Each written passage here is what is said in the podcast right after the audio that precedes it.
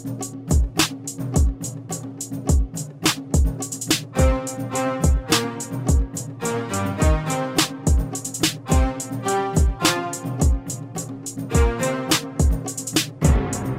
listening to Rookie Pirate Radio, the official anime and manga podcast for In Between Drafts. I'm Jon Negroni. And I'm Travis Hymas. And today we're doing a manga recap of One Piece chapter 1073 titled Miss Buckingham Stussy. And obviously, we're going to be discussing spoilers for the One Piece manga up until this point. So if you have not yet read the chapter, you can always check it out right now for free on the official Viz website for up to three weeks after the official release, which is today. And we'll link to that as usual in the show notes. Although, Travis, before we get into the recap, real quick, let's let the listeners know we, we want their feedback because Travis and I, we're not, you know, we're not the gods, we're not the Gorosei. We don't, you know, we get lots of things uh, wrong factually, you know.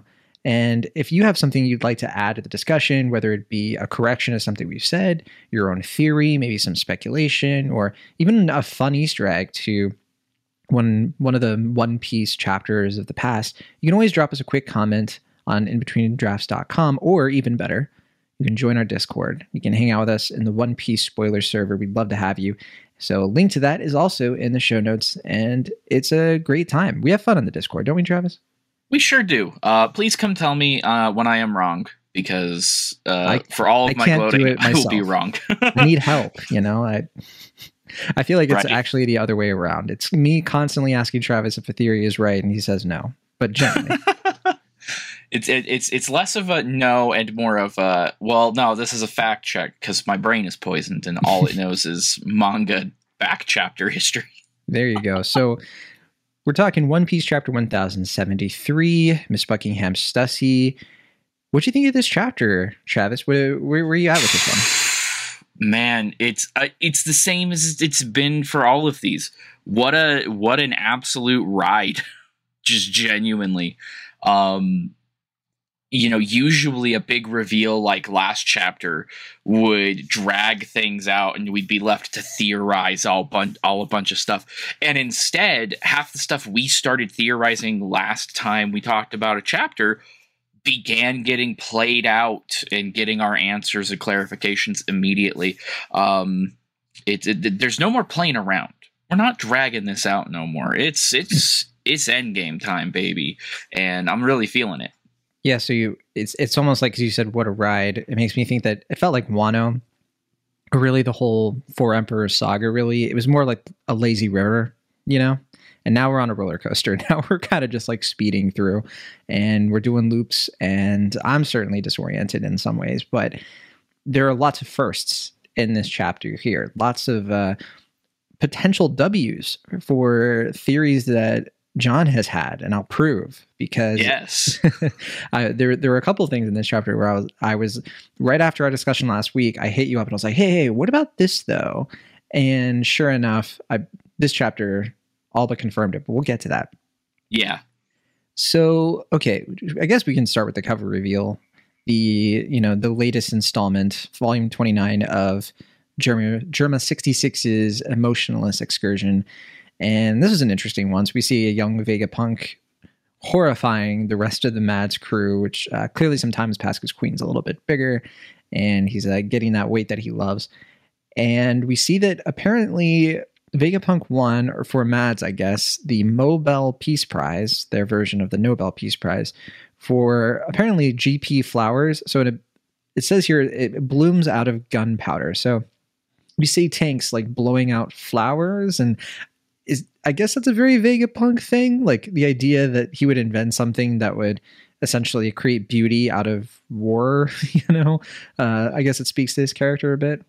Yeah, uh, this is such a fascinating uh, little cover story because, uh, like I'd hinted before last time we spoke, uh, there there seems to be some growing divide between what Vegapunk is doing as the so-called head of Mads and what his cohorts are actually doing, and this just kind of seems to really draw that line.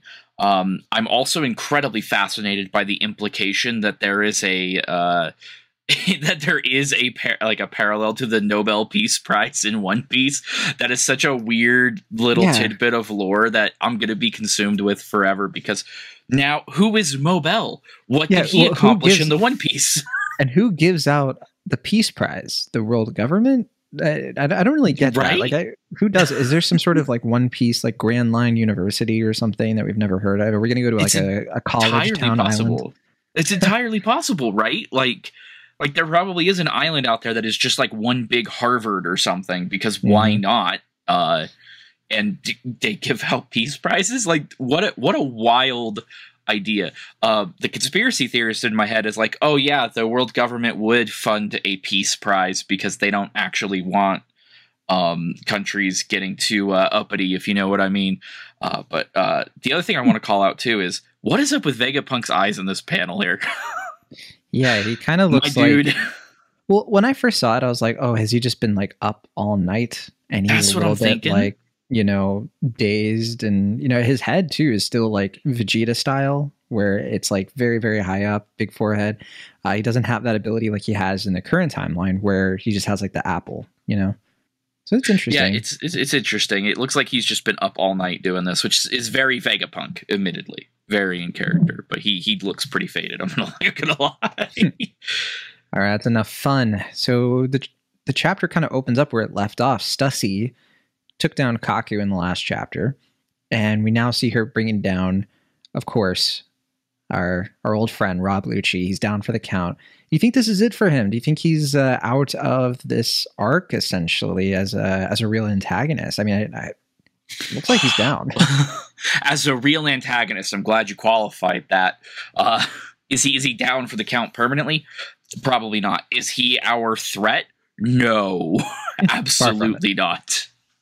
Um, I mean, I mean, how how much rubbing does it take to get sea stone uh, lipstick off? You know, right? like Hattori could theoretically take care of that, but uh, is are they threats now? I think we've established truly and completely that both of these guys are just going to get absolutely wiped out every single round uh, for the rest of this arc, and I'm good with that. they got it coming. Yeah, my guess is that yeah, because like you said, uh, Stussy she uses two interesting uh, abilities we haven't seen from her yet. Uh, so obviously, I mean, she, the one we have seen is when she chomps on Lucci and that puts him to sleep, and she calls him a wildcat. How nice! But yeah, she also, like you said, she uses sea prism stone lipstick to kind of yeah, she like puts it right on his neck, and it it lowers his power. And there's a nice little i think caveat that's added here where it's not that stussy is stronger than lucci and kaku. She says that like oh yeah i'm not going to fight fair. Uh, she just has the jump on them and is able to bring them down with dirtier tactics which is pretty cp0 of her i guess right? Like that's the kind of thing that you would expect from a government agent in the the highest secret intelligence agency. But also we see her use one of the six powers the paper art after image uh, so she's able to dodge Lucci when he gets tries to get the jump on her. So uh, it, it is kind of interesting that he underestimates her a little bit, although maybe he doesn't because he does go for the kill like immediately. Yeah, he's, Uh, he's using the uh, the finger gun. yeah, Uh, I don't know if we still call it the finger gun. That's what I've always called it. Um, you know, Kaku he, he the nose gun. Yeah, exactly. Like they are immediately going for it. Um, but this is the first time we've ever seen two CP agents really go at each other. You know, before, so it's almost like a duel. Like they've played this out in their heads, and she already knows how this is going to go, so she's changed her tactics. Mhm. Um, it's the first time we've ever seen them really go at each other like this, um, which is uh, fun, actually. Even if she wasn't a traitor, it's fun to see that. I'm sort of thinking that, and this is a bigger comment on the whole chapter. I feel like we're gearing up for a big flashback mini arc. Um, I feel like we're gearing up for maybe like three to five chapters of just Bonnie, Vega, and Vegapunk going through memories of Kuma. Could even be longer than five chapters for all we know. And my thinking is that we're probably going to have a bit of like a time skip, like a mini time skip, obviously, between when the uh, Elder Star, who gets named in this chapter, which we'll talk about, shows up with Kizaru and everything goes from there. But I think that there's going to be like this like natural like passage of time, and my thinking is that Lucci and Kaku are going to be like tied up and like put away. Like they're going to fi- they're going to dispose of them essentially, not kill them, but find a way to just take them out of the picture so we, you know readers don't have to worry like well when are they coming back because yeah i don't i don't see them being like rescued or you know necessarily getting picked up by the marines at some point unless they just abandon them uh, right there. So because uh, i don't think we see them tied up anywhere like later on. Like once with the seraphim get pacified i think that's it that we see of lucci and kaku right? It is. I think the um because she reports to um to shaka that you know there's sea prism stone on them uh, which is very effective as we've seen in the past. So i think this is just a, a, a hey we're on a time limit here they're incapacitated they're going to be weakened they won't be able to use their devil fruit powers that's good enough long enough for us to get out of here seems to be kind of at least her think her thought process yeah I, that's kind of what i'm thinking and i we get this uh, revelation that she has been working or has been on the same side as the Vegapunks for over two decades. So I was kind of curious about this. So it says over two decades of undercover work.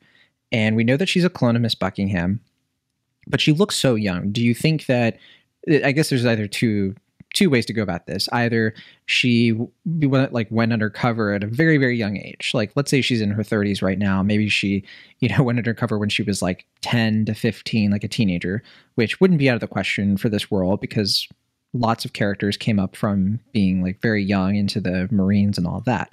And she was a leader of the Pleasure District, so that you know maybe she was undercover for CP0 in that instance. We don't really know.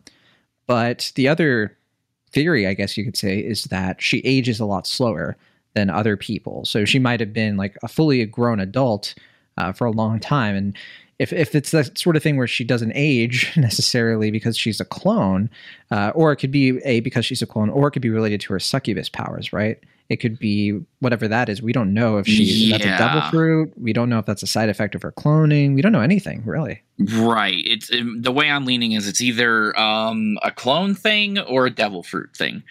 Um, you know, we don't. Is it a vampire? Is a succubus? Either one of those has you know plenty of of, of excuses for her to be younger.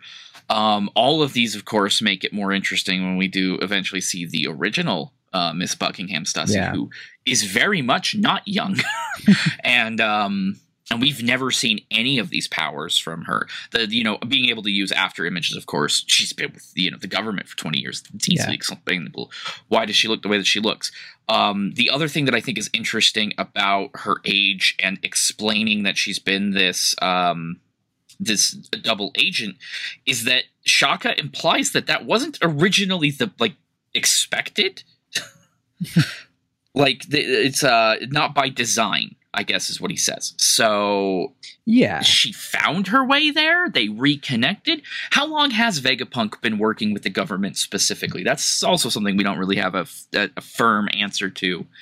Um, well, given that, uh, what we know he does. We know that he was starting to join the government during the Ohara incident, right? That was about 24 years like before the right. story started, or maybe a little bit more than that.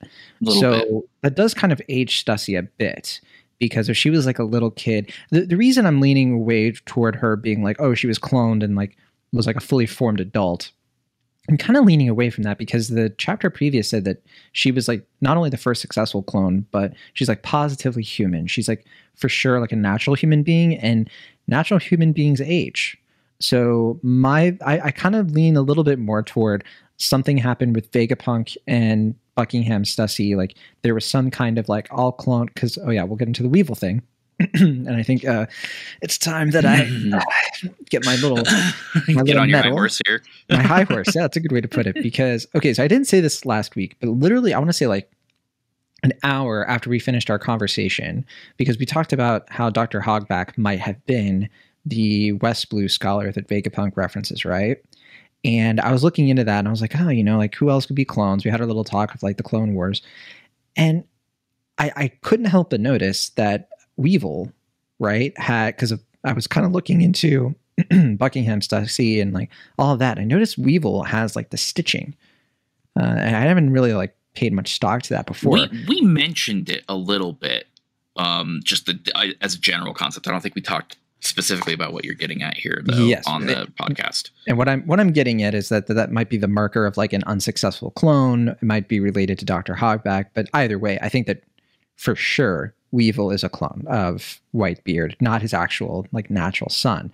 And so the Stussy thing has me thinking that Vegapunk was able to make a clone of Stussy and Whitebeard, and it was like some sort of like exchange, essentially, of like, oh, Stussy will or Miss Buckingham, I will, you know, clone Whitebeard for you, and you'll get Weevil, but I want to be able to clone you and get my own clone Stussy because I think that based on her age, she and Weevil could be around the same age, essentially. And like Weevil could be the failed clone and she could be the successful one, if that makes sense. And I like that idea better, that they like age naturally as like babies, because I don't know. Uh, but then he probably gave her freedom and she's still loyal to him. That's that's my thinking. I, I, think, at least in the from the humanity sense, because it's very clear that while Vegapunk um, definitely has no qualms about playing God, um, he does seem to have a, at least a general understanding of like human nature and that like it's better to embrace it rather than try to control it. Um, which would explain why, for example, Judge's clones do not, you know, they come out fully formed basically, or they um, like age super fast. Too, yeah, right? they're vat grown basically, yeah. right? Um, so I could see, you know, a Vegapunk clone being an alternative to that. There is, of course, the the issue of of Buckin herself uh, being referred to as um, a freeloader for Mads, which suggests to me not necessarily like a specific involvement of someone else, but that she allowed herself to be a test subject in order to hang out with these guys, and then tried to repeat their work herself, but doesn't have the skill level that yeah. they do but she probably was inherited from. And there, there's our connection to the rock pirates that I was desperately searching for before, right? And we kind of have it here is that it, it essentially is Miss Buckingham who was part of rocks, and well, yeah, that's confirmed, right? Because they confirmed that in the last chapter. Confirmed, yes. Yeah. yeah so now, now that we've is, linked okay. it, yeah, we've linked it and we've linked and we've confirmed specifically that the old Buckin that we've seen before um, is in fact, at least based on title cards here, the real deal. She's the real one, as long as the narrator's not lying to us, and they hmm. never have before, really. Um, obscured information, sure, but never lied. Um, so I'm pretty sure she's the real deal. Um, which you know, we're we're real close to Kevin Feige busting in here and just starting to say it's all connected. Yeah, because yeah. uh, it really is starting to come come together in some interesting kind of not like not like what we would have expected, but all of these threads are starting to tie themselves together into uh, you know this big netted ball of connection even though the straw hats have no frame of reference for all these things that we're learning which is always fun for me like uh, luffy literally even if you did tell him all this would not care and that's always my favorite part about him. Hey, you know, uh, and yeah, and I think also like Vegapunk giving her freedom. I mean, he has a soft spot for kids, as we know. But actually, I'm starting to wonder now if uh, maybe like both that. things about Stussy are true, which is that you know maybe she did, maybe she's a lot older than we think. Like maybe she did grow like naturally, but it was during the rocks time, so years and years before. But she like stopped aging because of the succubus fruit, if that's a fruit at all. Uh, right, I, I think I'm way more leaning towards a fruit. I mean, even if it was Vegapunk who gave her the powers, it had to come from a fruit, right? Because that's where his so. work has been centered. And I could see it being something like a vampire succubus thing where her aging either stops or she's able to keep herself young by sucking blood, essentially. Yeah, feeding on I like that know, idea because yeah, then yeah. that leaves room for her for her being the one who is part of Rocks and the real Buckingham being part of Mads, not really, you know, Buckingham ah, being part see, of. Both. I see what you're saying. I see yeah. what you're saying. trying to make room, but we can only speculate for now because we don't have a ton of info. And yeah, Stussy does seem like the kind of person who's been around. Like she's pretty intelligent. Yeah, and she's gonna be catching up with the rest of the crew. So, so I mean, yeah. eventually, you know, eventually we do leave Egghead, regardless of what happens. Eventually, we leave Egghead, and we'll have somebody eventually ask a question of, "Hey, what's up with this?" You know, kind of thing. Mm-hmm. Um, you know, that that moment will come. It will probably be Usopp, but someone's gonna or, or, or Nami. You know, somebody's gonna be doing it, and you know, the Straw Hats have a resident historian for a reason, right? So. Yeah yeah, and we, I think we're getting those answers.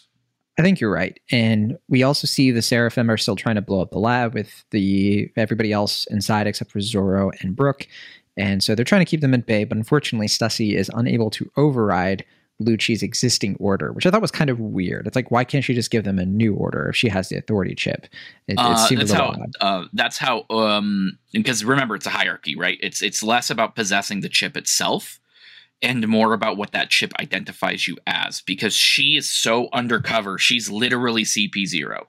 That's how they perceive her. Yeah, but, also, but she has- also, she can't give them new orders though until they finish the previous order. That it seems weird to me. Like I can't think it's because it would be a it would be a conflict. You know, um, you know, if Lucci had told them told them to stop, for example, they would have stopped. I think is is, is kind of how that's supposed to work. But at the end of the day, it's it's this it's the same problem, right? Like, sure, she could stop them, but it doesn't solve the control problem. It might just be you know an awkward uh, writing situation where like, how do we solve this problem?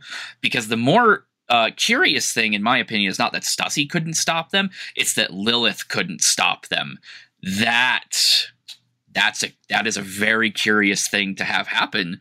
Uh, Well, there is a difference me. between the scan and the official because in the scan it, scan it does look like she is about to like she gives them an order. She says listen, but in the official they took that out.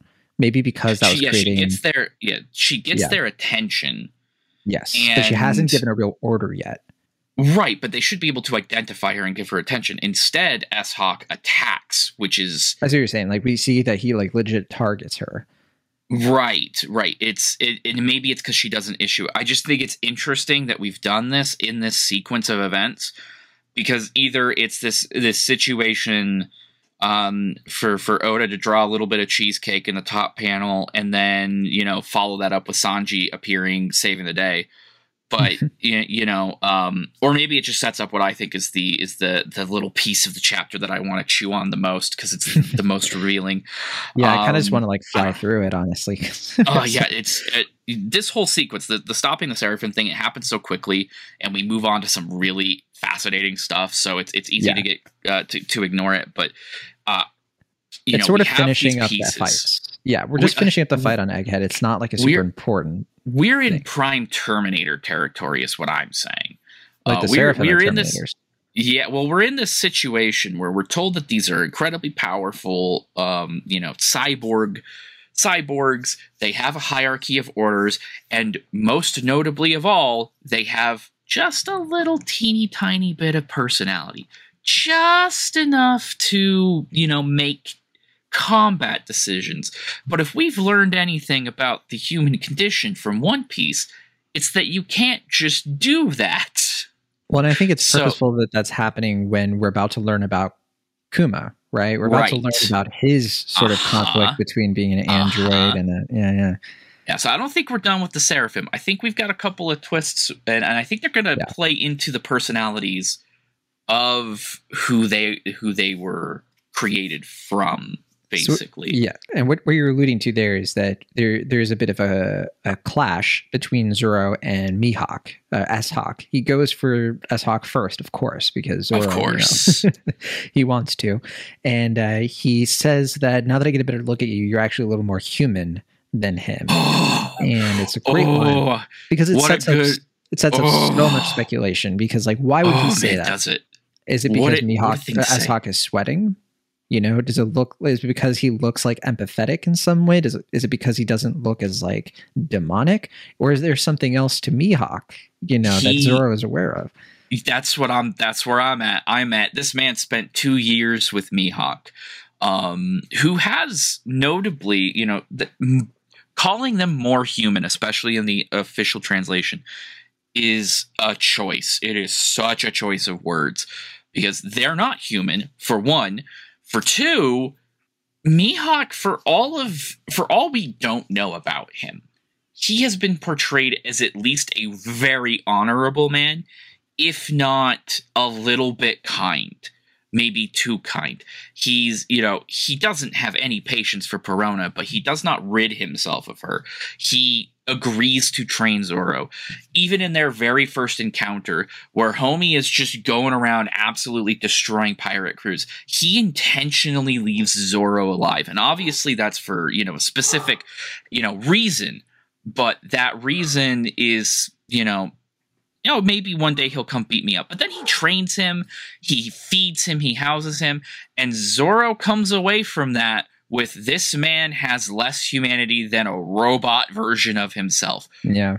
I gotta know. I gotta know. What does that mean? Oh, uh, other Mihawk thing. He refuses to fight Shanks because he thinks Shanks is no longer, um, you know, in the same fighting shape. You know, Right, because he lost there's there's a little bit of there's it's you know it's it's sympathy for his perceived disability and we don't think that's really the, the, the case. And you know we could talk about how that may or may not be uh, kosher but like you know he he ultimately operates with a with a code of honor in a in a way. Nothing that you would normally see somebody considered monstrous. He's no Doflamingo right? See, so what a Mm. take. What a take from Zoro. I want to know more. It sounds to me, Travis, and I I can't believe I'm hearing this from you, but it sounds to me like you all but subscribe to the worldwide theory that Mihawk is a sword. Uh, It's a sword I hate that theory so much it's pretty bad. I hate that theory But how so much. Oh how my low goodness. how low will our, our jaws drop if that ends up? oh my gosh, if he was a sentient sword. You Yeah. know you know why I just I literally cannot buy into that as a theory is because Zoro would never use that sword. well, that's the idea, use- isn't it? He would never use that sword. And if Zoro isn't inheriting it, why would the sword be why would it be the sword? Why would that why would that be a thing?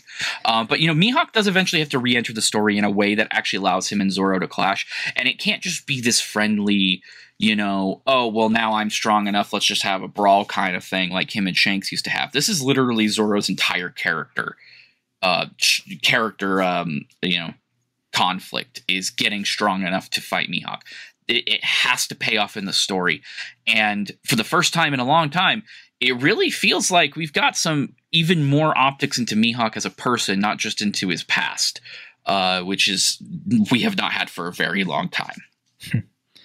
So we do see Sanji saves Edison right as he orders the Seraphim off, and Lilith, who is supposed to be the satellite of evil, uh, she she like is extremely excited because she was worried that he died, and uh, they cut away, of course, before Sanji could try to milk this appreciation that she has, where that's probably to go nowhere. But from there, yeah, we, we just sort of uh, we the seraphim have now been pacified, the pacifistas have been pacified, and everyone's asking questions, and they're going to escape the island now. And they tell Stussy to come with them along with the seraphim, and Usopp panics a bit because it's like, how many more people can we fit on the Sunny? But they can't escape because they've lost track of Vegapunk. And we the, our only shot of Luffy, we didn't see him at all in the last chapter. We see him and Chopper really quickly here, and he is shouting for Bonnie and Vegapunk, who he calls Old Man Punk, and he's like, "We can't leave on the ship without you." And this was something that you had speculated of, like, do they leave Egghead Island without Vegapunk? It seemed like you were skeptical of that. So a little bit of a W for Travis. Uh, yeah, we'll see. I do like that. Uh, again, this is something that I observed uh, before we started the podcast. I observed this. Um, you know, Luffy has a thing about names, right? Yeah. So if he's calling you by a, a nickname, it means you have not become close enough to him for him to bother to remember your name. Um, It also means you're not going to join the crew. it also means you're not going to join the crew.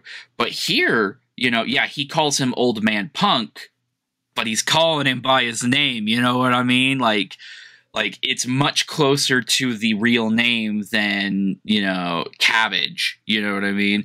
and of course, for most, ever since um, they first arrived on this island and um, and they conf- they had a conflict with that cop pacifista. Luffy has been calling her by her name Mhm. he there's no you know even even um you know even law he had to have a conversation with first but we haven't even really had that between luffy and bonnie and he's already like accepted her uh which is you know it's quintessentially luffy. She cried in front of him and therefore he has empathy for her. Uh you know it- it's what it feels like because luffy is he's emotionally intelligent right? He doesn't need your backstory. He just needs to see you for who you are. Mhm. um, and and so it's it's very telling that he's doing the same thing for Vegapunk now, not just calling him old man or anything like that, or calling him Applehead. You know, there's a hundred different things Luffy could be calling him, and he's not. And that's either a sign of growth from Luffy, or it's something specific between his relationships with these two two characters. And then, of course, the narrator steps in, Yes. which is always a big deal. An incident had occurred, says the narrator, and Dr. Vegapunk's Stella was nowhere to be found. Which, yeah, it looks like there something happened. Uh, the last we saw Vegapunk and Bonnie, they were about to experience Kuma's big paw print memory, which is why I think they're they're setting up a big flashback arc or some kind of like mini arc where essentially Bonnie and Vegapunk go through like a little bit of a Christmas Carol, essentially with Kuma. Oh, And oh, Christmas Carol. Good. Ooh, okay. All right. about it. I'm intrigued. And uh, I did have a thought, and I, I messaged this to you, and you, of course, you know, said like, "That's nice, Jon. Um, keep keep at it." You make, Uh, you make it sound like I talk down to you. that's how that's how I, I make it up. I'm like Luffy with the nicknames, you know. Um, but I just had this feeling. It's like, okay, well, we have all these Vegapunks. We have Stussy. Like, I, I like the idea of like a Vegapunk pirate crew, where you know Stussy is like one of like the higher ups, and you have Shaka, and you have all of them. Like, they'd make a fun pirate crew. And after this, and uh, you know, if they need a, a fleet to join, there's a Straw Hat Grand Fleet. I mean it's uh, volunteers welcome. Luffy ain't gonna stop you. So I'm just saying, a the Vegapunk pirates. You heard it here. It- Probably the only time. it's uh, I didn't shoot this down. Um, I I, I was kind of taken aback by it because it hadn't even occurred to me that we could add to the Straw Hat Grand Fleet. Why not? that is not something that. You're right. Why not? There's nothing that says we can't. I have a feeling had- we are gonna add more to the cross guild pretty soon. Yeah, like that's a huge that's a huge uh catch. Like who's who says we can't, you know? Who says that law can't come around and decide to to join up, right? Like Mm. I still I- think this could I totally maintain- fly. I think Law's gonna end up with uh like doing an alliance with Blackbeard or something. Would- Either It that would or be it would be such a heel turn that would break so many hearts, and that's kind of why I would love to see that happen. yeah. Um, it would break my heart even because I, I I quite like Law as a character, and, and obviously he'd have his own reasons. I would Um, find it exciting because we would have a point of view character. Could you could you imagine the drama between him and Robin if they were on opposite sides? Could you imagine? I Oh, the think she- drama. I she- I don't think she has specific beef with Blackbeard, unlike Luffy. No, no, but you know, just as rivals, you know Mm. what I mean? Like a little bit, a little bit of tension. Your, Uh, anyway, your, your uh, ship shipping. has uh, my sailed. shipping uh, agenda aside, no, the idea of uh, of that being the resolution for just the fact that we have so many um, Vegapunks to deal with here, that's not a bad idea. It's it's uh, it genuinely hadn't occurred to me. I think it'd be Um, fun, but And Lilith at least definitely has uh, pirate aspirations. We'll say. exactly. And what else are they going to do? You know, that's that's where I keep landing. The Seraphim, that's a different story. I think that you know they are, of course, going to be they're going to continue to be pretty sizable threats against anyone who's not the five elder stars. Essentially, I was going to say the world government, but really anybody. And so, okay, the next part of the chapter. So we leave Egghead behind. Oh, oh And we before before on. we do that, before we Yeah, do that, yeah. it's uh, I have I have as always my own crackpot theory. Um, you said they're gonna do like a Christmas Carol thing with the with the Kuma bubble. I'm gonna take that to the next level. They're literally not on the island anymore. Mm, It sent them somewhere. Oh yeah, maybe that's, a what I metaphysical concept. Maybe maybe it's metaphysical, but I think a physical, just like his powers have always worked. They were sent somewhere. Maybe, if I might be so bold, to him. Maybe that's why we've been having him hang out on the red line instead of actually integrated into the stories. Now they're going to him so Bonnie can say Right. goodbye. And the last thing he does is send them back. Yeah. That's my crazy theory. There, I, there we I go. think it would be. I think it would work, I, and I think there's something to say. Like if that paw print is more like a portal or something like that. right. At first I thought- quite know. At first, I thought it was like Vegapunk's ability, like or the thing that he was able to do where he could like disappear and teleport and stuff. But I think that's only limited to Egghead. So yeah, I don't. I don't think that's going to last. Actually, there is one other thing I forgot to mention, and uh, that is, don't forget, Zoro still has something to clear up with Vegapunk, right? Oh, they uh, uh well in the the the that was in a leaked translation. The Viz translation clarifies that that, that he's talking more as a general we, like a hey, what's going on here kind of deal. He doesn't have anything specific, as far as I can tell. I'll have to double check that. I thought that was in the official as well because I always read the official after. But okay, I'll I'll leave that alone because I I just had this little pet speculation that you know he was gonna ask Vegapunk something about uh, Ryuma, but yeah, I guess I'll have to hold on to that one for dear life. That that little, Every- little uh, dream. everybody wants everybody wants some Zoro content, and I get it because he's he's a Chad. but uh, you, you know, we I mean, let's face it, we're gonna have some Zoro action. There's no way uh, what's coming isn't gonna be a good time for him. Fair enough. All right, so we make it to Sphinx, which is in the New World, and this is the hometown of Whitebeard the pirate.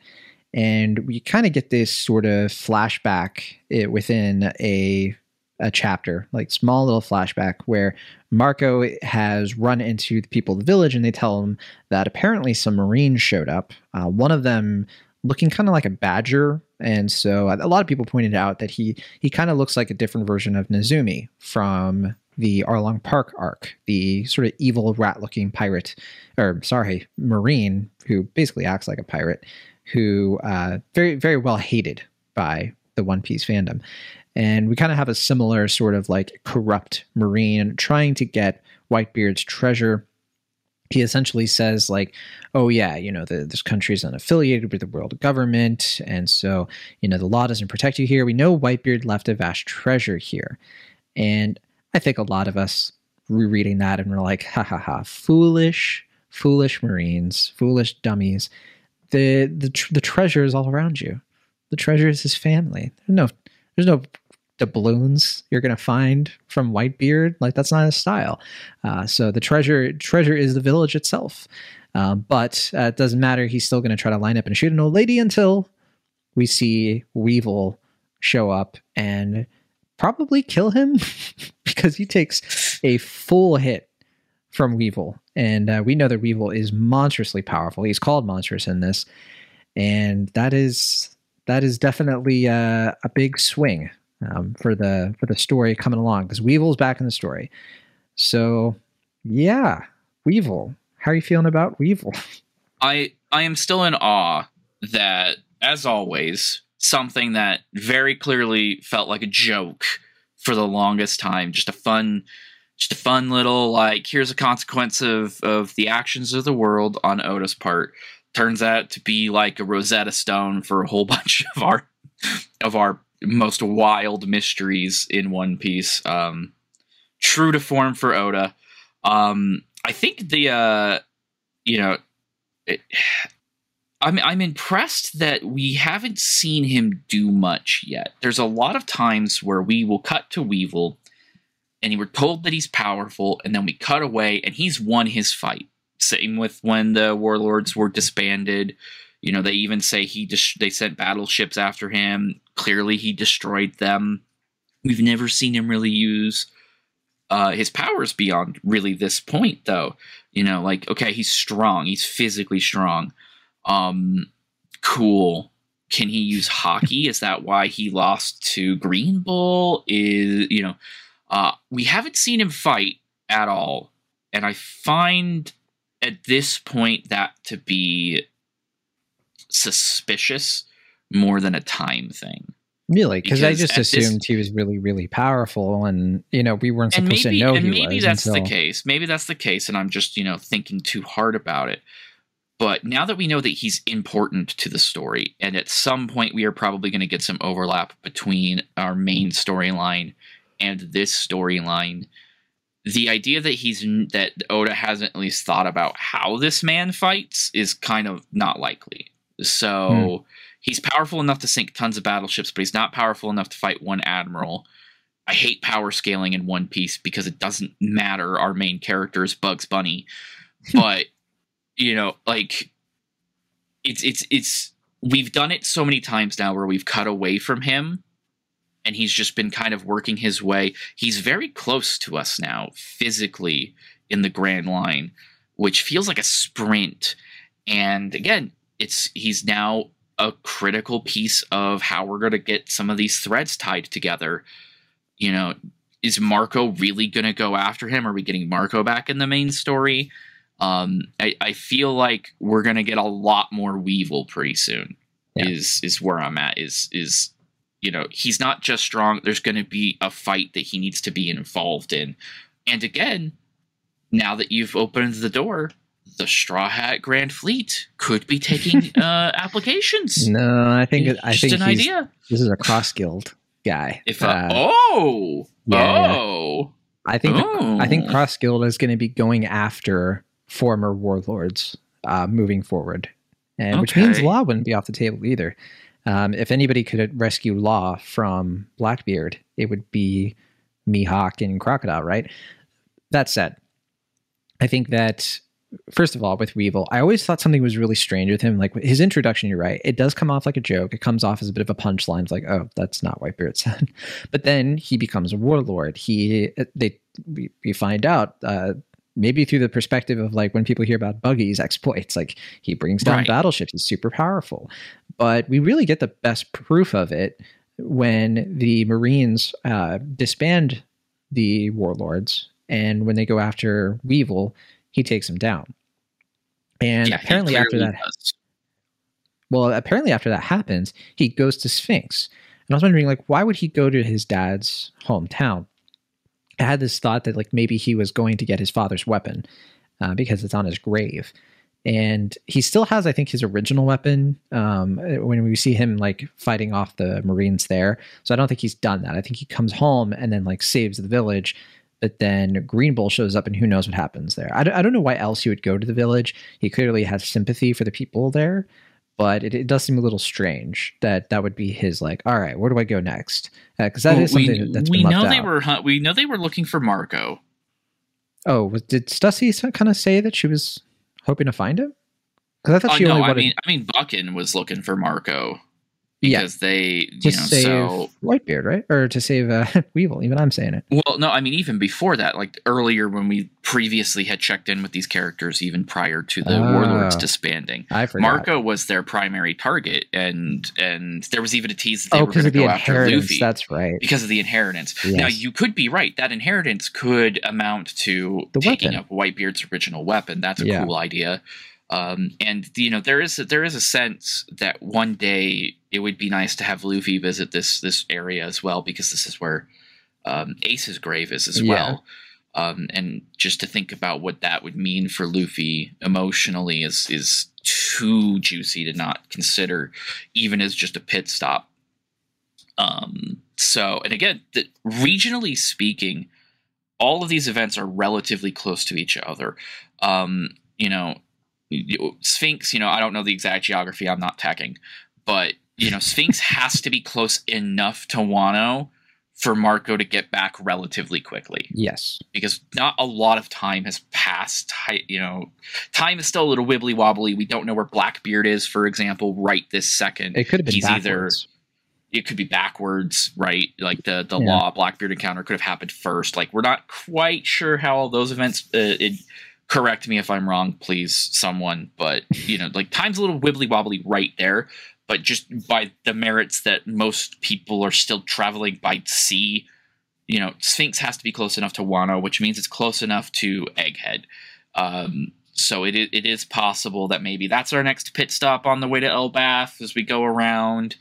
Uh, it, it, it's again, it seems very possible that all of this little these little bits and pieces aren't just setting up end game stuff, but literally setting up next arc stuff. Even Yeah, because I've always speculated that, and, and we've talked about this before actually, that the Straw Hats are not going to go back to Wano, but I do think something's going to prompt Yamato to leave and eventually join up with them or meet up with them, whatever you want.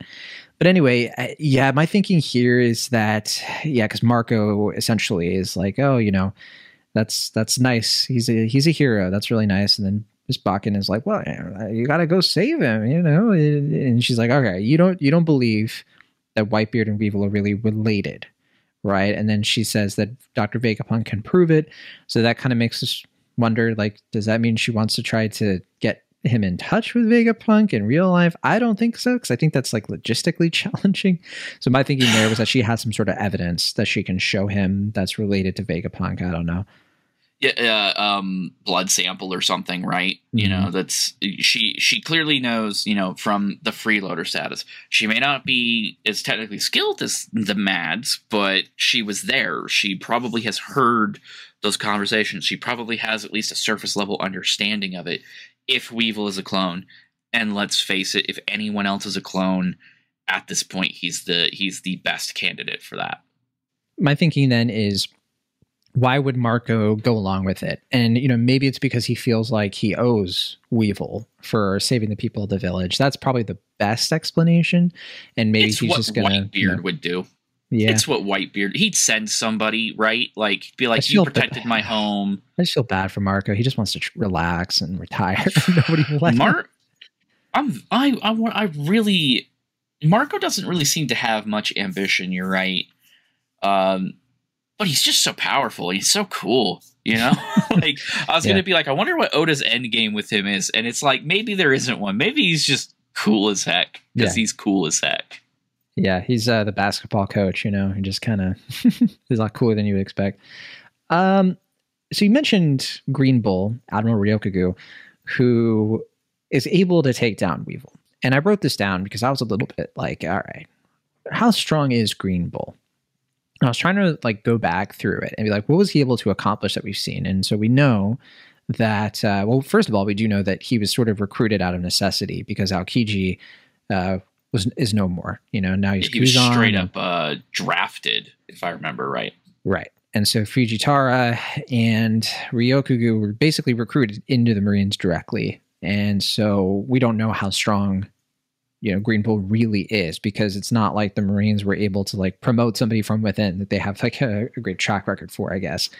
But so they bring him up and we do see him like easily, without breaking a sweat, bring down King and Queen. Now, granted, they were both injured. However, I do think that there is something to be said the fact that he was able to take them down like super easily, uh, and they probably were, you know, recovering, and you'd think that they'd be able to put up some sort of fight. Uh, he was clearly like outpowering, overpowering the the Scabbards. Like the Scabbards didn't really stand a chance at all. His power was just overwhelming, and we didn't really see Yamato fight up against him, which would have been a really good indication because Yamato was at full strength. That said, he took on a huge like blast breath attack, and I think that like it didn't really faze him the the attack from Momo, and then after that, he gets the inkling from Shanks, uh, the the Haki, and I think Mhm. it's not that he was beaten.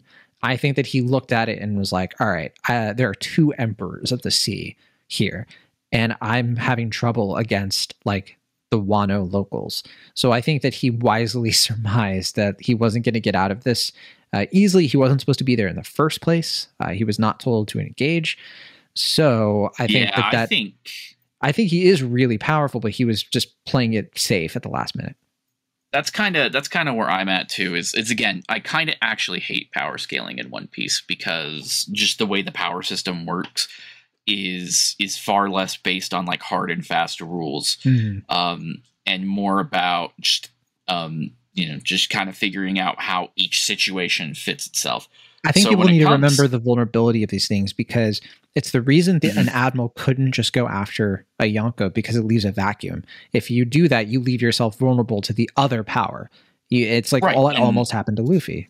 And and is in you know you think about marineford um you know there there's eventually where so much attrition happens across the board that you're you're completely out of resources. Um you know they are a military outfit. They have to think about this tactfully. It's not just like luffy well i'm just gonna go punch everything in my way. There are resources they have to think about.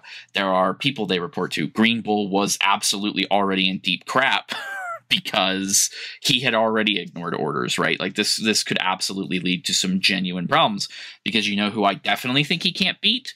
Sakazuki. Uh, Yeah. So I agree with you know, when, when- when it comes down to that, you know, if you can't beat Sakazuki, you probably don't want to uh, piss him off too much. Eventually, he too must leave his his office. Um, and he probably didn't because he was able to bring in king and queen, which I think is like a right big, yeah you know, i think i think i think because especially since sakazuki is also not against uh not follow you know you know getting a little bit creative with following orders um as we know his from his various war crimes i think he has a little bit of of understanding but starting an incident between two emperors of the sea over an unaffiliated um world go- you know nation not affiliated with the world government that could potentially unleash an ancient weapon is going to get the attention of the elder stars and eventually you get lava fisted. Like like there you have to kind of think about it like oh if i bring in straw hat luffy it doesn't really matter that I broke the rules because hey, I brought in Straw Hat Luffy, but you're not bringing in both. There's no way. So you even if you get away, even if you get one of them, you have agitated a situation far beyond something you can handle completely solo. Which again, he arrived completely solo.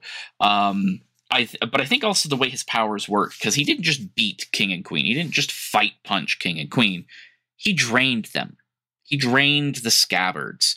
Uh, the fact that like you know you think about the scabbards specifically um you know they're all samurai. Most of them don't have you know combat based devil fruits if they have devil fruits at all. So you know physical strength is probably not how this goes in, in just a one-to-one. So if weevil you know isn't a Haki user for example or hasn't mastered Haki, he's probably doesn't stand a chance because but wait do we you know, that for sure that we don't. That's what i'm saying. Okay, that's what i'm I saying. we don't know. does. I mean, I, you would assume, right, at this point, if he's operating at this level, he does. But can Buggy use Haki? Who knows? you know, like, like again, the rules of this are not necessarily always one to one to one to one. So if Weevil is primarily an armament Haki user, even and is just relying on raw pure strength, all that Green Bull needs to do is get some vines around him, and that's a quick. That he makes quick work of that. You know, potentially. that's how i um, feel Yes, so it's like it's probably not so much that Green Bull's so much more powerful than Weevil in strength, or that like he's tiered higher. It's you know we're talking about the basic rules uh, uh, of of One Piece. well he's a Logia also user. He's a Haki user almost certainly. Also, on know? top of that, it's not just Green Bull. He has tons of Marines with him, so it's not just right. Weevil taking out a bunch of Marines. up. He So- showed up with an army this time. Yeah, I don't think Weevil would be able to take on any admiral one on one, along with an entire group of Marines like bombarding him. You know what I mean? And Bull right. can fight from a distance too. So yeah, I, I think that there, he didn't stand a chance. Honestly, uh, there's also the possibility that he avoided the conflict because he didn't want them to destroy uh, Sphinx. We don't know if like he turned himself in or you know tried to escape Yeah, or whatever. yeah, if somebody could truly harm uh, an island, even just from an environment standpoint, think about think about not even destroying Sphinx, but destroying its um, agriculture.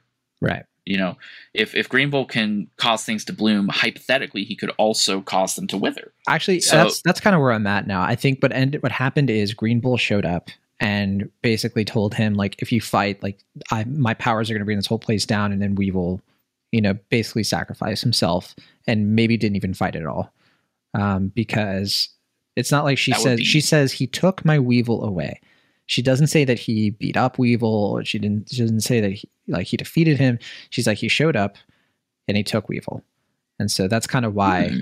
I'm thinking that, that it was more of like a it there was no fight because we it would, would see be an of it. interesting. It. would be a very interesting um, character turn for him because we don't we don't have a lot of his personality. You know, outside of he's Whitebeard's son. He wants to fight. He wants Yeah. you know that legacy. Um, so it would be um, it would be quite some growth to see him actually carry some of Whitebeard's um, you know passion Look, if if, for the less tangible treasure. if S Hawk can have a spark of Can humanity, more human. then Weevil can too, can he? right yeah that would be that would be fun that would be and you know luffy would probably actually like him you know what i mean like luffy would big- have a great time big with fighter him. dude. you Um, know it I I do think that he has to have some sort of armament Haki because I just don't think you can operate in the new world without it. And my thinking yeah. with Haki has always been that one of the reasons, like Crocodile and Moria, two of the warlords we see in the first half of the Grand Line, one of the reasons I think they were they weren't strong enough to beat Luffy is because they lost their ambition. And Haki comes from will. Haki comes from like the sort of like the stress of experience of like exploring and trying to conquer. And they sort of went backward, you know, because they each had experiences that brought them down, like broke their will, you know. And I think that in both those cases, when you reg- it's like a regression and i think that crocodile did have that power he did have that sort of like capacity for power but he just sort of chickened out because he was like i'm just going to conquer the you know the little league over here and that was what set him up to be defeated but of course, now he's much stronger, I think, because now he's going off into the new world and sort of reclaiming that sort of like conqueror spirit. That is what I think really is what powers Haki itself. Um, that's my thinking, you know, and and yeah, I think you're. I think you have a good grasp of how that works. It's it's willpower, right? Mm-hmm. Um, you know, you could you could always say, well, why didn't Crocodile use Haki when he fought Luffy in, in Alabasta? And the answer is is pretty obvious. He didn't have to. Luffy wasn't using it. He was pretty sure Luffy was never going to be able to touch him because he knew that you you basically need Haki to make that work. Um, and Luffy finding a way around that through sheer will, like uh, like, like I said before, Luffy changes people. He changes his enemies as much as he changes his friends. He he, he can't help it. It's the kind of person that he is as a shonen protagonist. Um, so it, you know, and and then when he got out of Impel Down, when Luffy gave him the option to get back out in that world and take another crack at it, um, you know, I think he's really gonna go for it. Um, mm-hmm. Crocodile's such a good villain. What a what a, what a I know, you know people get out later the I know people get mad about Pell not dying, but I think you kind of need him to be alive in order for Luffy to like be okay with Crocodile. That's kind of where I've always stood. Um, spo- so spoilers, and and this might be just because uh they didn't know, but spoilers for the One Piece Odyssey video game. Uh, real quick here. Uh, at least some of the Straw Hats appear to be under the impression that Pell is still dead. That'd be believe funny, it or not. It, like, there's dialogue in the game, and it could just be an error on the game's part. Of course, the game is not yeah. canon, but uh, but literally, there's dialogue between the Straw Hats mentioning that like Pell saved us all. He sacrificed himself, and it's like, oh, they still think he's dead. Which again, you know, it's it's such a reminder that all of these things are happening in the world. Many of them because of their actions, and the Straw Hats have no idea. They have no idea. You know, like they're like, oh, uh, there's a whole the warlords have been disbanded because of the the countries we've freed. Oh, that that's interesting. Yeah, cool. you know, right? Like they have no idea. It's great. Um, it's, it's, it's the fun of this world, though. Well, you know, speaking of revelations, and ah, yes. so we cut to an assemblance of ships, and of course, we see a few marine ships, but in the center, would you know it, is a world government flag. And as soon as I saw that, I was like, no, no, they're not going to do it. Because, of course, the Seraphim are now under control. And who could override the Vegapunk's authority over the Seraphim? Well, it would have to be one of the five elders, one of the Gorosei. And sure enough, we see uh, our, our old friend, the you know Borsalino himself, show up out of nowhere and essentially he does like a, a quick little like did you test this tea for poison you know whatever is some some food and tea he brings it to none other than our the first five elder that a we've seen out of Mary Geoise, and b that we have a name and so he remarks very briefly. Uh, Kizaru asks him, "Hey, have you ever have you ever met Doctor Vegapunk before?" Making small talk, and and uh, and so the the elder says, "I have just just once, a long time ago." But I must say that I find this turn of events to be most regrettable. So we're dealing with none other than one of the five elders, the highest authority in the world, Saint Jaygarcia Saturn. And so that is his name, and he looks very intimidating in this shot. He does not look like a frail man in a room. um, he has uh, that trademark scar. And Travis, I gotta say, when when we finally when we saw him, my my heart leaped, and I flashed back to the chapter we just talked about last week, where it was the first time we saw ever saw the Gorosei, nearly a thousand chapters ago, like I think nine hundred chapters ago or something like that. And here we yeah, are a now. couple hundred, you know. yeah, it was like chapter 200 something, like 234. I forget the exact one, but there it's he is. Fun. We spent some time talking about it. That's right, because you know that was the same like group of chapters where like Kuma and Doflamingo get introduced for the first time. It's, it is pretty wild, um, and we see the Blackbeard pirates like assembled for the first time. All that, but no. Uh, how are you feeling? How? Uh, what was this moment have, like for you? I have not been so hyped to see an old man get off of his chair since, since Willy Wonka. um, since uh, probably when uh, the, the the when we actually got to see uh, Yamamoto's Bankai and Bleach. I don't think I have been as in the manga. It, it, happened in the anime just last year, but in the manga, it was it's ten years ago.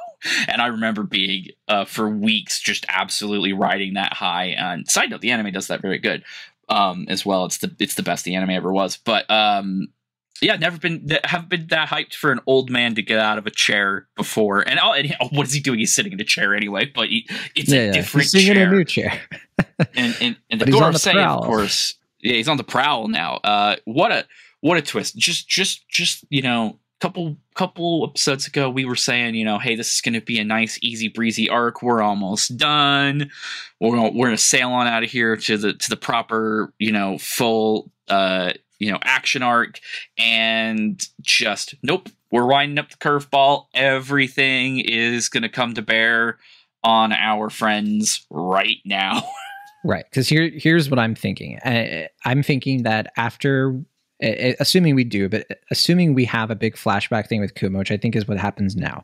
I think after that we're gonna jump to Saturn. I love that name. Uh, showing up like on the island, so like that the time has passed and they've made it to the island. The Straw Hats and the Vegapunks are still looking for Vegapunk. Maybe they find him at the last second, and now they have to escape, and it's sort of like the you know escape from the elders and the marines and i think that that's kind of like what we're gearing up for because i don't think that you know they say explicitly here the straw hats can't leave without vegapunk and i think it's going to be like a, a race against time to try to get out of there before the you know the everything hits the fan. I do think that we are going to get like a dose a, a dose of like how dangerous this man is because he's considered a saint right? So we know he is you know i think i think we knew that Gorosei were celestial dragons right i mean they yes, kind of the, the, they were they were confirmed to be celestial dragons. They were confirmed to be the highest of the celestial dragons. exactly yeah Um, it's not clear if that's election based or inherited. I've always thought that they're yeah. the OGs. I, I've always thought that they have like lived for a long, long, long time based on something that has to do with either like if they're a different species or if they are, well, aliens, which, you know, we don't have to get into that. Or, you know, even simpler, if they happen to be immortal, and that's like one of the secrets of the world is that the celestial dragons and them have an ability that allows them to maintain immortality, which uh, popular theory, I, I've always found it very convincing, um, but uh, because it, it kind of ties into their motivations and why they ha- everything has to be the way it has to be. But also, do you, Travis? Do you think this guy? Do you think he's uh, stronger than like? Do you think like he's powerful than I think, I think I think the thing about the the Gorosei that has always hung over this series, and you even mentioned it um, when you were describing the panel, they are scarred. They are they, all of them have wounds. All of them have signs that they have been um, in combat. Um, and scars in One Piece, you know, if you get a scar in One Piece, you've earned that scar, right? yeah, like Luffy's um, scar under his eye, self-inflicted. Yeah. yeah, you know, like like scars kind of matter. There's even some theories about how like scars kind of tell parts of the story. Um, and the Gorosei have especially um, Mr. Jerry Garcia here uh, is a is a he's got a nice big one right across his face, right? Um, these are these are men who have hovered over the One Piece story for so long now that they feel like they've been there forever. And a part of a part of that is they have always looked like they're in charge because no one could remove them if they tried. Like that is that they is look very abundantly the case. physically they look physically imposing you know they, They have do. big bodies you know they have uh, one of them has like a weapon the guy who kind of looks like at all times. Yeah, at all times he is a sword. Yeah. um That's the, one uh, Zoro fights, right? Like, come on. I think it was Ohara, the uh, YouTuber, who speculated that each of them kind of like looks like a different like historical figure. Um, I don't know if I buy into it, but I do like the idea. He said that one of them looks like a young Abraham Lincoln. um, and then one of them looks like Gandhi and so on. And then I, I think the idea is that like they all represent like people throughout history who were, were like ostensibly for freedom or they like oversaw a world before freedom came. And so that's the idea. But yeah, even that guy you see has like he has like a big scar on his chest. Uh, one of them has a big scar on his forehead. Uh, two of them, I don't think we ever see scars, but they look like really tough, and they probably have scars like on you know somewhere we don't see, I guess. Yeah. Yeah, uh, they, they, they are an imposing force, so that they are now involved. And of course, you know, this has kind of been Chekhov's gun for a while since we saw yes. the, the hierarchy of control. So it's not necessarily surprising outside of the fact that like, oh, we're we're actually at this point. So much like the Gorosei did not get you know like like Whitebeard at one point was literally at their doorstep, right? And they didn't get up. Yeah, well, They left it. They left it to the the Marines. Shanks, they- you know, just kind of like Shanks up and just waltzes like, in, right? okay. And know, they did do- not do- care. Yeah, do you know how many people? And this is, um, I, I don't know if we've ever gotten a clear question. How many common people even really comprehend the Gorosei as a concept? Do they even fully understand that that like these men have this kind of influence outside of like a vague concept? Is their engagement with with them as, as an idea the same as like every Americans before 2016? You know that kind of thing. Um, or is you know or is everybody just kind of hush hush about it there's so much we don't know about them including of course their names and the name is probably the single most theory generating thing since um since that time that oda revealed that there was a clone of a Rocks pirates kicking around i don't know if you remember when that happened Mhm. um these things used to be years apart by the way yeah, I know. It's- it's not just sort of week after week these days. Um, um you know but I, I don't think i've ever seen a theory uh theory the theory community get so lit on fire since you know clones were introduced but but even um even more so than that is that it fits right in doesn't it mhm. of course of course they're the older ancient disco- you know you know greco-roman uh, era discovered planets. And the ancient weapons are the ones discovered after the fact uh, to represent the old in the in the in the modern world. Of course. Yes. of course they are. That makes perfect sense. Um, so the speculation has been all over the place on this, on his naming. Uh, in particular, people have said that like Jay Garcia, it seems like it's referencing Jerry Garcia because he kind of looks like uh, that, and it it would make sense because like you know the Grateful Dead and the naming conventions can, could continue to be like I, I, a bunch of people were saying like one of the Gorosei Oh. could be Freddie Mercury. Oda, Oda, Oda going full like oh yeah, uh, Freddie D Mercury is, is is one that I got sent. It was a good one. Yeah, um, just to just to you know j- uh, jackknife. I mean, if if if uh, if he wants to go Iraqi with it and just start naming them after bands, I'm totally fine with that. sure, that's fine. sure. I But, uh, mean, other Viz would hate him, but Other people have also noted uh, that we know two of the ancient weapons are Poseidon and Uranus. And which quick question for you, by the way, before I, before I get into the whole breakdown of the planets, what was the last time we saw Shirahoshi? Like she made it out, right? Like Yeah. of Marie Joie and she was safe and yeah, fine. we yeah we know she made it out. okay. I know it's just kind of I, was, I just wanted to check in real quick. Um, Just a quick check in. yeah, yeah, I'm just a little nervous because you know this stuff is happening, and I feel like she's going to come into the story again, uh, her and Neptune. Um, but okay, we we could also speculate that Pluto is an ancient weapon, and we have the Gorosei probably like we have Saturn, and the rest of them could be Jupiter, Venus, and Mercury, and uh, what else? Mars, Mars, yes. Mars. Um, I knew I was missing one. So if that's the case, and well, what would the sun be? It would be Joy Boy, Nika, Luffy. Um, for the moon, two two leading theories. Um, my first thought was Blackbeard. I came across a few other people who were like, eh, Momonosuke. You know, we know he's important to the story. We know the moon is very integral to the to Wano and all of that. Kind of makes sense.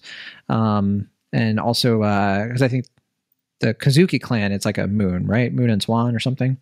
Yes. And uh, he has the voice of all things. All that kind of leads to him being very important, right? Because he can control the elephant. Okay. But Blackbeard is the other one that I, I think that makes a lot of sense thematically because if Luffy's the sun and his arch nemesis is Blackbeard, he, him being the moon. But of course, Blackbeard could also be like a black hole. Uh, there you go. Uh, where, where do you land on that? Oh, and Earth people think is uh, Imu. Um, but yeah so so yeah i'm i'm firmly in the in the of course uh you know oda had been planning these these reveals for so long. That's why blackbeard's power has been a black hole. He's the opposite of luffy. The opposite of a star isn't really a moon. They're not the same thing. Um you know like the moon is a very different entity than the sun in reality. Uh but you know what the opposite of a sun actually is is when a sun collapses which would you fit right in with Blackbeard's powers.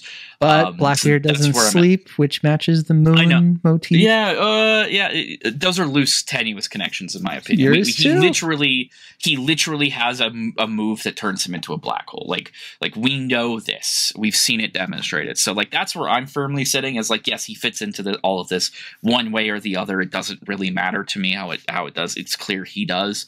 Um, and maybe just setting his powers up that way was the first hint that we got because oh, Skypiea just also so happens to be the saga we got the setup for the sun god in the very first, at the very beginning anyway. So, you know, again, Oda's like playing uh 12 dimensional chess with us. Um you know, I think I think what we're really dealing with here is is more um, symbolism than it is anything else. Um, you know, uh, I'm just going to completely plagiarize the uh, Artur video that dropped like right before we started Oh, I recording, seen and I it. and I sped watched um, because um, because Artur does Japanese translation, which I think is super important. Because while I think the, the translators at Viz um, are doing an excellent job and um, are doing an even better job than most people think, uh, they were the ones who nailed Bakkin before anybody else. Mhm. Uh, so uh, W's to them. But you know, so because of the way Oda writes, there are things that literally can't be communicated through the English language, of course. Um, so sometimes it's important to actually analyze the the kanji usage um, that he's using, and of course, this you know. Uh, so from that, he jumps into the whole celestial body thing, specifically the the more um, the more you know rena- you know pre-Renaissance era understanding of celestial bodies, which is to say, again, you know, it was perceived that we only had five other planets surrounding us, and that they were uh, that they were uh, rotating around the Earth, which we've even seen a model of in Ohara, um, which he calls out in the video as well. You know, it's not that there's multiple moons of One Piece; Mhm. there are multiple planets of One Yeah. Piece.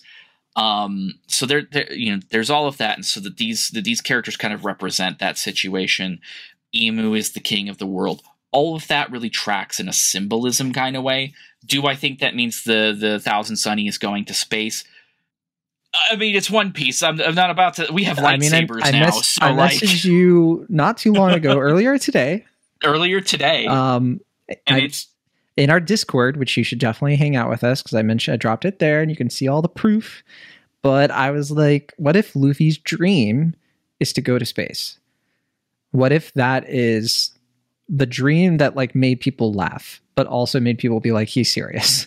Because and here here's my here's my reasoning for it.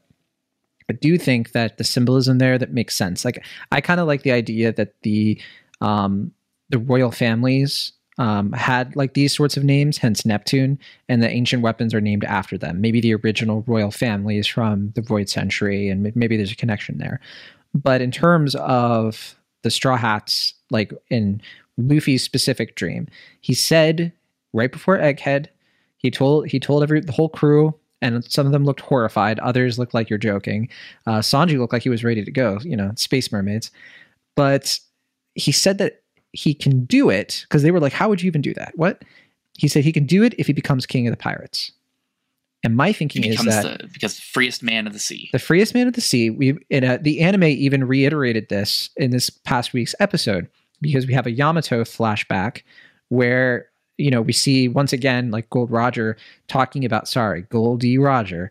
Uh, Roger is talking about, uh, or we see Roger like find the One Piece and everything again, and people are speculating on like why he becomes king of the pirates. It's because he conquered the sea. He's the first person to travel the entire world, and apparently Luffy thinks that if he can conquer the sea, that means that the only other place to go to be the freest he can be is to go to space, where Enel is, and he and Enel can finally reunite and hang out and fall in love. No, but that I like the idea that I, I've always liked the idea that celestial dragons are from space as well. I remember like people have been speculating that since Sabaody when they had like the helmets, they look like astronauts, right? And uh, obviously it's because they don't want to breathe the same air, but there could, of course, be this idea that they consider themselves celestial bodies, that they were aliens that came to this world and and caused all kind of you know havoc and everything. And you know the civilization used to be more advanced is another wrinkle to throw in there that we could have spaceships back then. You know, and we have Lunarians, of course, hover Mhm. over all of this as well. And if an Iron Uh, Giant was like, a, you know, originally programmed to fight against aliens or like these invaders, that would make sense of why he would have gone to Mar- Mary Joie, and so on and so on and so on. I think that that, that whole theory Periscope ha- makes way more sense now that we know this dude's name, and that's why I think that Oda like layered it the way he did. I think that's why he didn't name them when he named like. I think that's why he waited because he knew that it would start to open the floodgates of speculation. yeah it's it's it's strategically structured for sure and and to your to your theory um to your theory the way that i think about what luffy's true dream is whatever that turns out to be it has to meet basically two criteria number one it has to be you know something that can only be obtained when there are no limits it has to be something kind of fantastical but more importantly it has to be childlike it can't just be dumb. It can't just be, you know, something, you know, I want to be the Hokage, you know, that's that's very difficult to achieve. It can't be it can't even be ambitious in in a in kind of a mature sense. Um, it has to be something that a young child would think of and keep to himself like like like have it be his own personal little self secret it has to be something that childlike and wondrous and even if it's not luffy literally saying i want to go to space but rather i want to explore the sky or i want to you know i want to explore beyond this world. Anything like that is it's just childlike enough to fit that that that requirement um, which means And it would explain why the Straw Hats are horrified because they're like, we're on your crew. So if you want to go there, that means we have to go we too. have to go there. You know, he what he was absolutely over the you know over the moon there you go. to uh to go to to to Skypiea to discover that Sky Islands exist. It was one of the most exciting things in the world, and everybody kept telling him, "No, they don't exist." And he's like, "No, they have to exist. I need them to exist." And how many motifs have we gotten of the Sunny flying through the sky like a spaceship? Flying through the sky, Uh, the latest anime um, features that prominently. Yeah. right? And and it's it's confirmed at the very least one you know um species can breathe in space because Enel's We not wearing any helmets pirates. or nothing. We've, We have we've space pirates. This is a thing that can happen.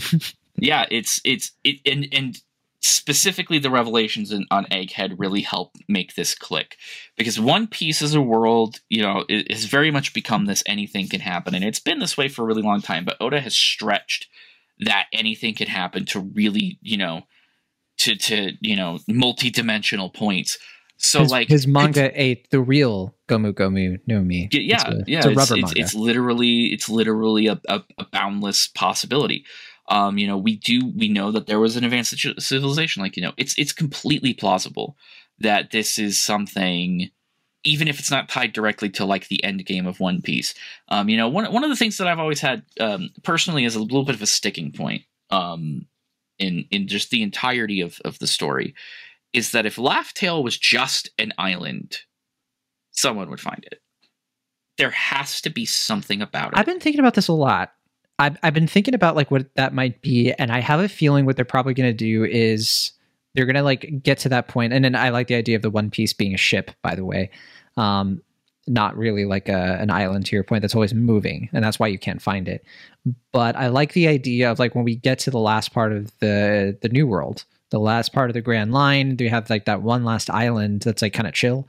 Um, I think we're going to get story material there. I think we're going to get like one of the major powers is going to go try to go get something and then get like devastated by some sort of natural event, something that makes that part of the sea unpassable without the one piece, which I think is the key to getting through the last part of the sea, not just a destination. That that's been my kind of thinking for a while.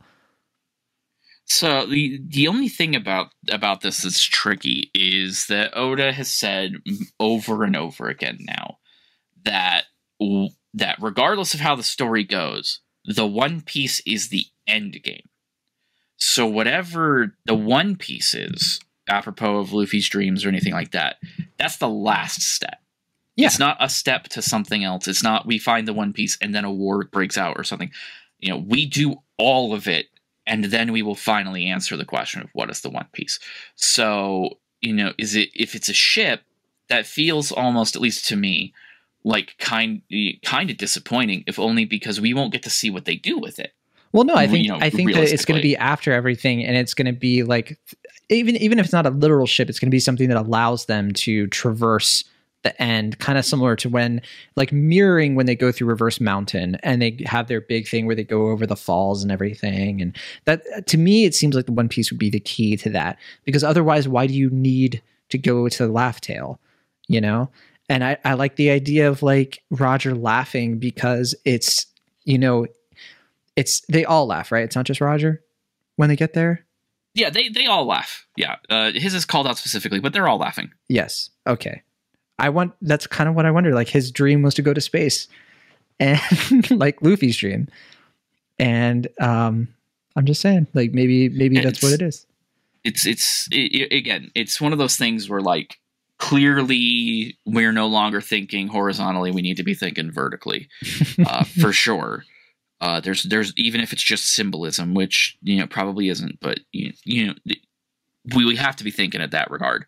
Um and yeah uh just a name. An old man gets off of his chair and goes on a field trip.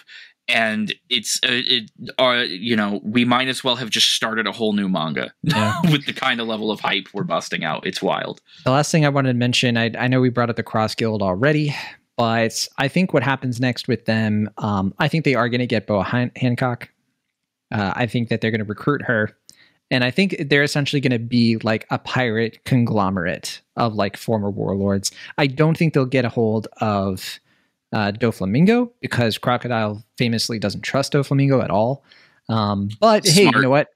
If they did, if they did for whatever reason go to Impel Down, if if that's where Weevil is, they could essentially get two warlords for the price of right. Like I like the idea of them first getting hold of Boa Hancock, uh, recruiting her, and taking her off Rayleigh's hands, I guess, and then eventually going to um, Impel Down and breaking out two warlords because they're in that general area, uh, assume uh, presumably. Um, so they could essentially like create their whole like cross guild, like the final stage of the cross guild at that point. All the former warlords except for Gecko Moria, who's uh, out of the picture essentially, and uh, Law, who I think is a little bit far off from where they are. So that's my last bit of speculation. I think it. Uh, I think it'd be really cool to see the cross guild become like this fun little sort of you know, yeah, they're they're this own like extra power in the world that just messes everything up for everybody. Well, and and you know it the idea of this war being like this big scale thing. Of course, everybody's been expecting just this massive, um, you know, all out drag out brawl, and it's always been framed as basically a, a two sided conflict. Monkey D. Luffy. And uh, you like my Jeff Keighley impression there, uh, but but like the Straw Hats and their fleet versus the world government, the world, the nobles, or anything like that. But you know, there are so many other factions here vying for the One Piece, vying for for power. Like seeing Cross Guild build itself up as as kind of a third party to this war. Um, you know, that's a good complication to the situation because they're not loyal to any side of things, right? Yes. So and there's also the red-haired pirates. Uh, it's right, long, Shanks. Assuming they were here. You know, Blackbeard's whole uh, fleet, and then also the uh, uh, Kaido and Big Mom, who, for all we know, could come back to the story. You know, anything's possible. At, at, least their crews could absolutely. There's there's no reason not to see King and Queen again. Um, we're definitely going to see Katakuri again, uh, just because we know Pudding is out there and we know how Katakuri is. Like mm-hmm. that's almost a given. So there's there's a lot of moving parts and a lot of moving factions. So it's probably not going to be like a two sided war and then we go fight Blackbeard, you know, kind of like Naruto style, but rather it's going to be, you know, almost like an actual global conflict with multiple different, not nations, but organizations like and factions, sort of like a world war. Yeah. Yeah, because we're probably not going to see just like the Straw Hats fighting everybody. It'll be like in this corner we have the Cross Guild there's, versus there's so the many Admirals. factors. Like, yeah, there's so many factors in this conflict that they don't even know about or have a personal stake mm. in beyond that it could become an obstacle later.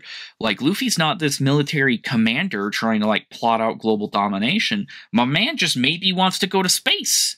you know, like uh, and then yeah, and then and then you have Law. Then you have the Kid Pirates. It's just you know it's going to be an all out war. Um, Plus, there's the, the nature of yeah, yeah. There's the nature of the Void Century, of course, in the in the in the world government as well too. There's a lot of questions that that linger. Um, you know, if if all of if, if they're truly immortal beings with all of this power, why so much secrecy? Why why does Imu hide in the shadows? Like obviously there's a political reason, but I want to understand that. I want to know how they settled on it. Why is um, uh, know, we all want the Void Century flashback, right? Yeah. yeah. like why do they like, pretend like the throne is empty? Yeah. Why, you know, why do the Gorosei operate the way that they do? They seem to let a lot happen in the world for for people who generally have one job, and that job is to make sure no one um, overthrows the government. They well, sure I seem remember, to have, because we haven't know, talked about it, but I remember when uh, the King of Alabasta, you know, died. I always thought it was presumably because Sabo told him that somebody was sitting on the throne, and the idea is that Imu does not want the kings of the islands, like the different you know royals.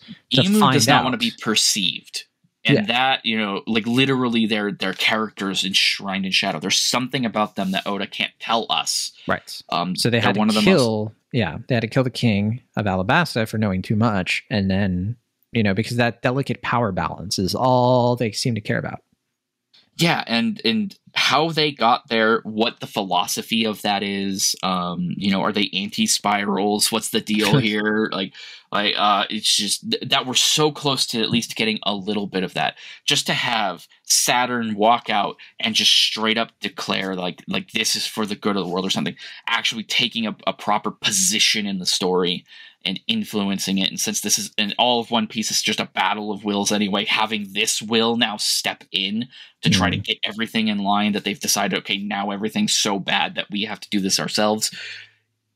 Yeah. We're in we're in for a good time. We're in for such a good time. I and I know some people were speculating that Saturn, you know, oh, hey, you know, he re- he finds the situation regrettable. You know, does that mean he cares about Vegapunk? No, he finds it regrettable because Vegapunk was of use to him. I generally do not think the five elders care at all um, about people. Uh, it's all about yeah, maintaining their power, and I think it's a simple. I don't think we're gonna get like complicated, nuanced, you know, things from them because I just, you know, I would be surprised if that was the case. Oh yeah, no, it's that's all Void Century stuff. Whether they're immortal or their descendants or whatever, whatever their actual ideology is, is not going to become clear until we have gotten a lot more information. Mm-hmm. But but you know, but I do think we're going to end this, from teasing. Yeah. I think we're going to end this arc though on a big sort of like power revelation of like the Straw Hats stand no chance against these people and they thought that they were so close but they're not. You know, the same kind of like awakening they had when they fought Aokiji for the first time and we're like we're completely out of our depth. And, obviously it'll create all kinds of madness uh, from the fans like, well, the Gorosei are this strong. How come they didn't just, you know, take down Kaido? Why didn't they just uh, and look, I think there are a lot of reasons they do what they do and allow certain things to exist, you know, and to allow certain like allow certain wars to always be happening for their benefit. I don't think it's that simple uh, or ever has no. been for them. No, um, it's it's got to be very complicated, and I, oh, I want to sink my teeth into it and understand it. Mm-hmm. Yeah. All right. Well, I think that will be all the understanding we can do for this week's Rookie Pirate Radio. Uh, Travis, it's been a, a, blast as usual, but we're going to be on break for two weeks, and so we're not gonna we're not we're not gonna have another chapter next week. However, we are hoping to talk about something else this coming week. If you have any ideas, uh, we're going to be deciding that uh, probably hopefully soon. I think we might be talking about an anime, uh, like an anime we recommend or something like that. might have a special guest, that sort of thing. Or uh, another another possibility is we could have a theory episode where we just spend some time talking about theory. So the same kind of thing we usually do, honestly, without the structure. um, either way, if you want to, you know, give us a suggestion, uh, or if you want to hit us up for any reason, don't forget uh, our Discord link is in the show notes. We'd be happy to wave you on in. Uh, until then, though, Travis, uh, I'm gonna be I'm gonna be really anxious for 1074. I feel like uh, the clock's ticking, and I want it to I want it to be tomorrow. I want to be right now, actually. I want I want break over. I want. Amen. Amen.